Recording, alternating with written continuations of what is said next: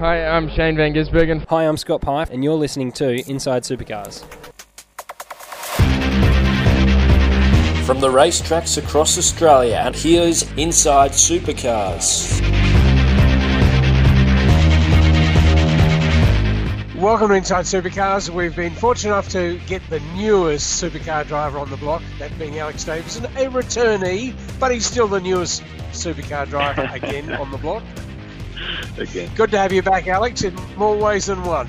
And uh, very pleased that you got the gig. Oh, thanks very much, Tony. It mightn't be the desired uh, gig that everyone wants, but the one thing is you're driving a car and uh, there are limited resources, but the thing is you've now got some time to actually put more on those resources.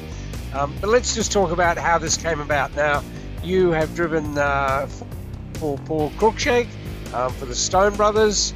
Um, I'm trying to remember who else you drove for in supercars. Uh, enough team, plenty. Of, I've been, been uh, Charlie Schwerkolt, Dick Johnson. Um, you know, there's plenty. Been in, been in plenty of teams up and down the pit lane. I've been around, been around long enough. Absolutely. And Will is your younger brother, by the way, to remind all those folks out there. Yeah. So um, this came about. You had had some conversations with Jono um, about, uh, you know, a, a uh, Enduro Drive, and then lo and behold, the offer comes up because James Courtney's walked away, and um, and you said, right, yes, I'll do it. That's yeah, that's the simple version, and that's uh, it, it, it, it, wasn't much more complicated than that. We, we had been in discussion already, um, as you said, um, but quite quickly things progressed to the point where um, there was the potential to do some full time races, and um, you know, I I I really thought it was only worthwhile to to get back into um, you know the full time races during the season if if it was for the whole season. Um, and I thought that would that that would make it a lot more valuable for me and for for, for the team. So that's what we agreed on doing, and I'm really excited to be back in the paddock. It was um, you know I was a bit apprehensive in in the I was going to say the days, but really it was the hours leading up to um, the Albert Park event after we, we hit the green button and and uh, decided we're going to push ahead with it. Um, but once I was there, I was you know it, it, it felt fantastic and um, it was just so disappointing that the, the weekend didn't continue because being back in the car on Thursday for a couple of short practice sessions and a couple of very short qualifying sessions um, was fantastic. I really enjoyed it and um, I'm counting down the days before we can get stuck back into the championship, it is months away. Now, uh, the great thing is, of course, that yes, you, you couldn't leave anything on the table because you got 10 minutes to do it in. Uh, I think you qualified 20th in both of those two sessions. Is that about right? Yeah, yeah, that was all right. Which, look, when you see it on paper, it doesn't doesn't sound overly impressive. Um, but the gap, yeah. It, it would be unreasonable to expect to be a whole lot further up the grid when looking at how competitive the field is, when I literally um, arrived at the track and um, sat in the car the first time on Wednesday evening before being in the car Thursday morning, um, you know, we were always going to be towards the back of the pack. Um, in the practice sessions, I was, although I was 20th or some, or maybe even last in the first practice session because we'll, most people put softs on at the end the time I did was good enough for 17th, but it wasn't allowed because I used a fraction too much road. Um, you know, on that one corner where at turn 12, where the um, track limits come into play, and then the second practice session, I was 15th. Um, so look, we got to a reasonable level straight away. Um, the qualifying at Albert Park is basically a one lap dash. You know, you do a very slow out lap and then just go for it on green. So being my first set of greens for a very long time, um, I, I, was never going to maximise them particularly well. So, um, you know, I was happy not to be on the back row of the grid, not to be last. I had a few people behind me. I was pretty competitive with with Chris, my teammate, um, who had already done one event in the car and plus test day, and the gap to the next car, which I think was Scott Pye in, in the second session, was a tenth. So um, it wasn't like I was half a second behind the next car in front of me. We were there with the pack, and there was plenty of potential to improve over the weekend. I was looking forward to. Alex, you jump into the car. Normally, you'd spend, you know, two or three days making a seat mold. You'd spend a day at least getting a pedal box right. you're doing this the night before you race the car. So, how close was the car and you to comfort and being comfortable? Um, it wasn't perfect, but it was good enough for the weekend. Um, the actual seat position and the seat mold and where the steering wheel and everything is was, was pretty good. Um, fortunately, Triple Eight have, you know, they've got Shane driving for them, so they and Jonathan's tall, so they've got um, they're used to having the cars are sort of set up around having tall drivers in, and the, the seat brackets, I believe, in that car are the same as what Shane uses. So there was plenty of space in there. Um, a couple of small details with the pedal box was was not perfect, and it wasn't something we could fix in the short term. But all of that was relatively minor, and it was no there was no limitations on from an ergonomic point of view. Um, we'll we'll improve it uh, when we have time, that's for sure. Especially uh, when we get to some of the longer races where they're being comfortable in the car and having everything, particularly with the seat and the pedals, is really important. Um, but for the time being, it was pretty good, and we're going to have time before the next race by the sound. Um, just looking at a, a, race team and driver and all the components that go up to, it, I was thinking about the holy trinity of the driver, the car, and the engineer. Now, um, I know that resources at Tekno Autosport uh, are limited. Uh, the car's gone back up to Queensland. The truck's gone back up there, hasn't it?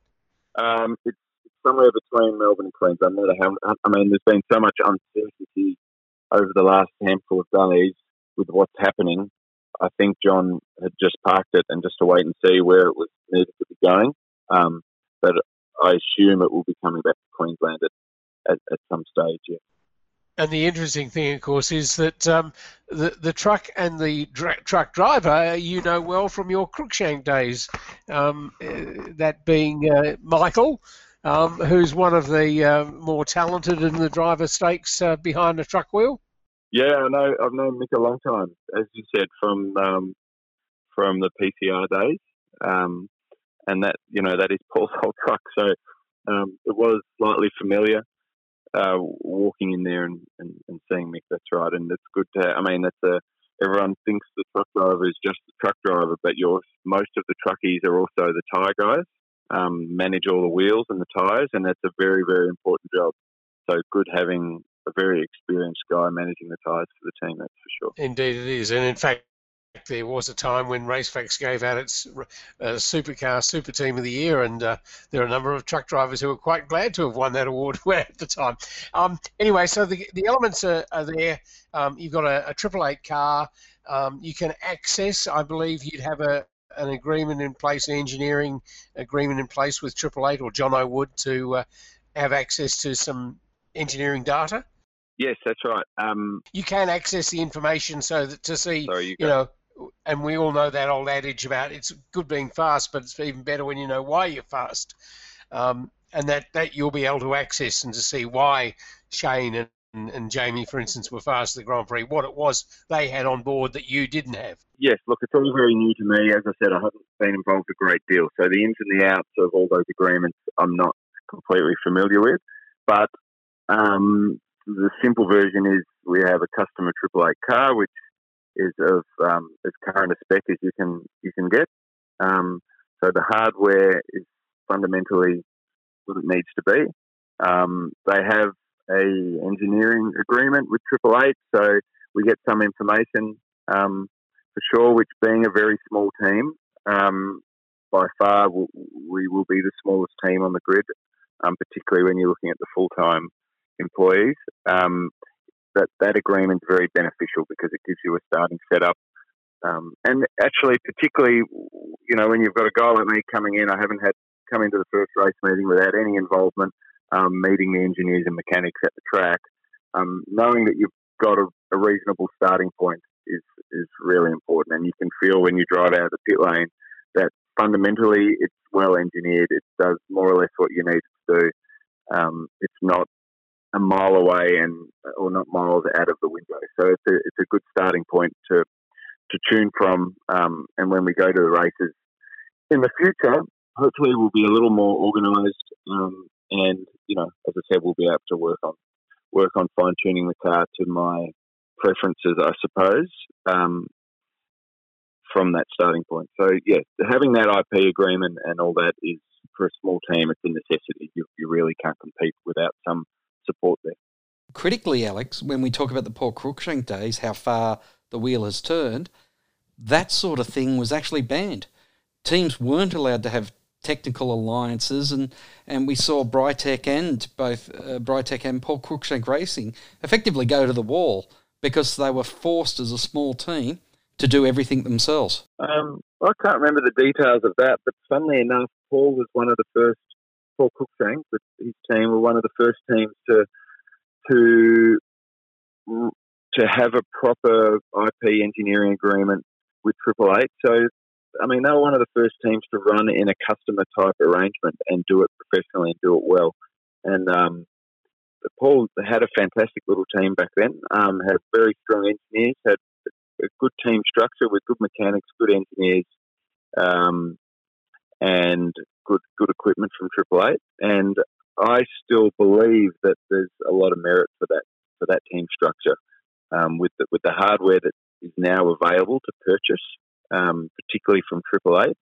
Um, there's no reason if you can assemble the right crew of guys or girls, the right crew of um, of people, engineers in particular, um, you can be a front running team. Now, whether you can challenge for championships against the might of T8 and, and Penske is another story, but um, for sure you can be a front running team with that business model. Um, obviously, it requires the right people and the right drivers and engineers and everything in place. But um, Paul was, to get back to the original point, Paul was one of the first guys to do that properly.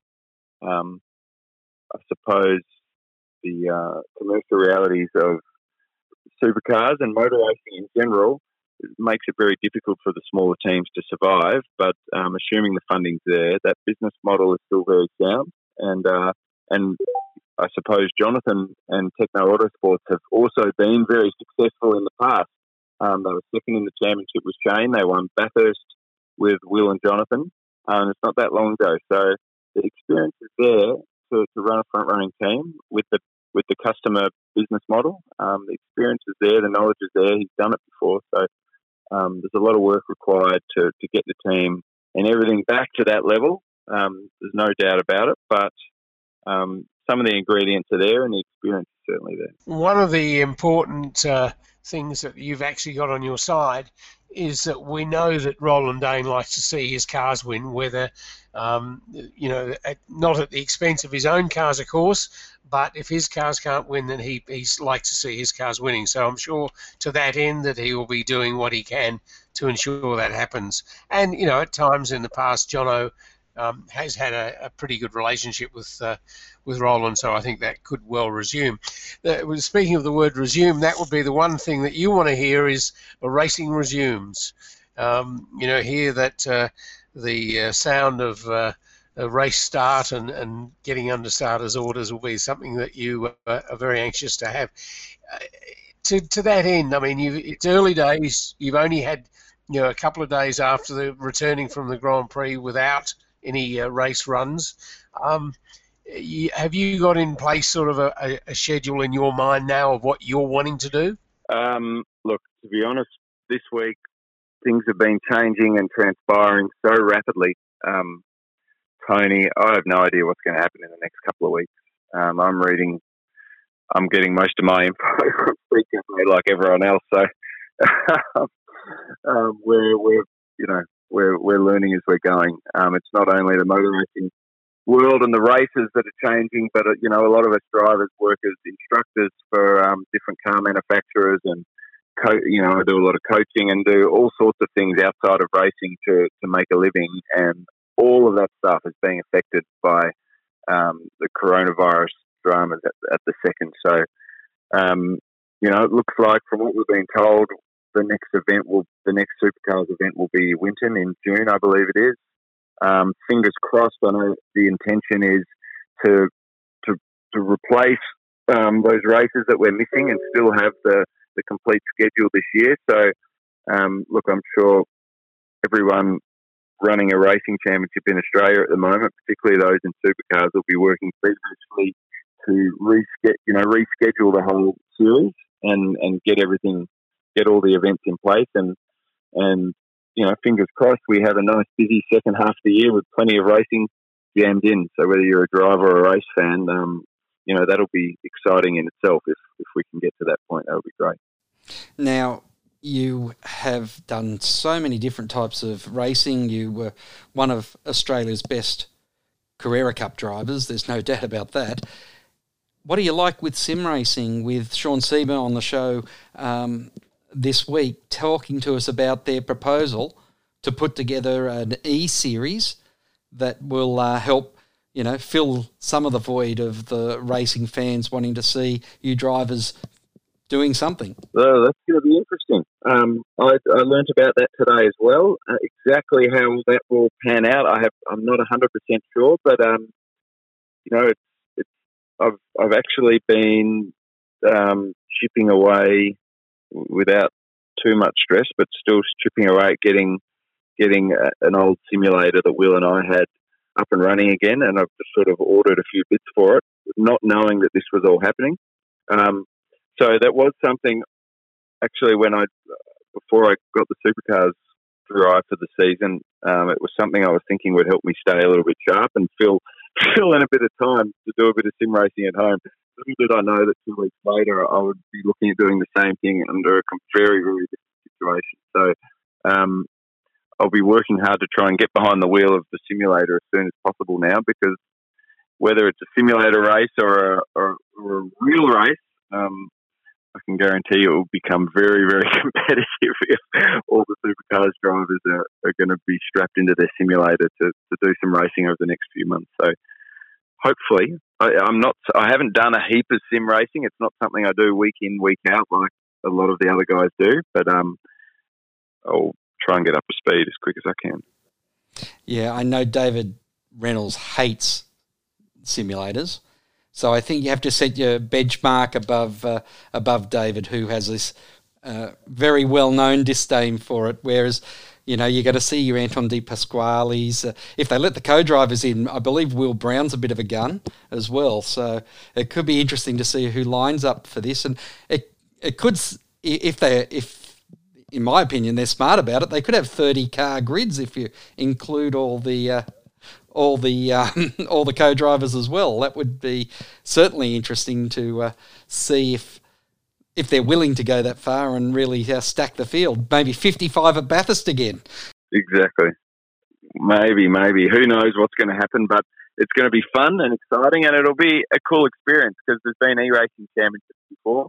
Uh, I would say there hasn't been many televised e-racing championships with a full grid of professional drivers, though. Um, you know, particularly a supercars e-racing championship with all the full-time drivers in it will be unprecedented and, and pretty cool. So um, I'm looking forward to, to learning more about it and um, hopefully getting involved. Hopefully there's a paycheck in it as well. yeah, yeah, all of that would help at the moment. I can tell you. Uh, Alex, um, if we could um, schedule to talk to you again when we know when we've got a, a, race meeting coming up, we'd love to, to chat in a couple of weeks' time, and maybe um, you know that's optimistically a couple of weeks, maybe a month or so. Um, just as a matter of interest, uh, as a matter of interest, I've just read a release that a young driver who I saw and met. Uh, in New Zealand in the TRS series, the Toyota Race Series, um, has just been made a Red Bull driver. Now, um, Igor Fraga um, uh, won the New Zealand Grand Prix and won the Toyota Race Series, and he beat Liam Lawson and a uh, another uh, Red Bull driver in Yuki Tsunoda, uh, who was a Formula Two driver, and um, he started uh, doing Gran Turismo aged three, uh, and he learned learned his skill learned his skill behind a electric dash dashboard, um, and now he uh, is racing in Formula Three in Europe this year, and uh, has been uh, elevated to the Red Bull Championship. So anything's possible, Alex. Don't give up hope. Absolutely, no, no, I haven't given up hope, and that's maybe that's why I've made come back in supercars at uh, at my age after quite a few years out of the saddle. So no, definitely it's one thing I don't give up on, and uh, it's great to see some young guys getting opportunities like that. Um, He's one of many that Red Bull have promoted um, into that junior program. It's certainly a cutthroat program, though. Um, it's one where you don't get many second chances, so hopefully he makes makes the most of it. Well, thanks, Alex Davison, the newest driver in the supercar paddock this year and car, driver of Car 19 for Tekno Autosport. And Alex, we look forward to talking before you next get on the track. I look forward to that too, Craig and Tony. Thanks very much for having me on the show. Well, what a crazy week it's been here in Supercar Land. We've got more still to come this week. Come back to InsideSupercars.com.au around lunchtime where you can hear Macaulay Jones' Thought of the Week. Until next time round, keep smiling and bye for now. Inside Supercars is produced by Thunder Media. Tune in next week for more at sportradio.com.au or lock in the podcast on your iTunes or mobile device. Search Inside Supercars. The views expressed on Inside Supercars, including the panelists and guests, do not reflect the views of the network, Thunder Media, or Sport Radio. Any publication or rebroadcast of the show without the expressed written permission of Thunder Media is strictly prohibited.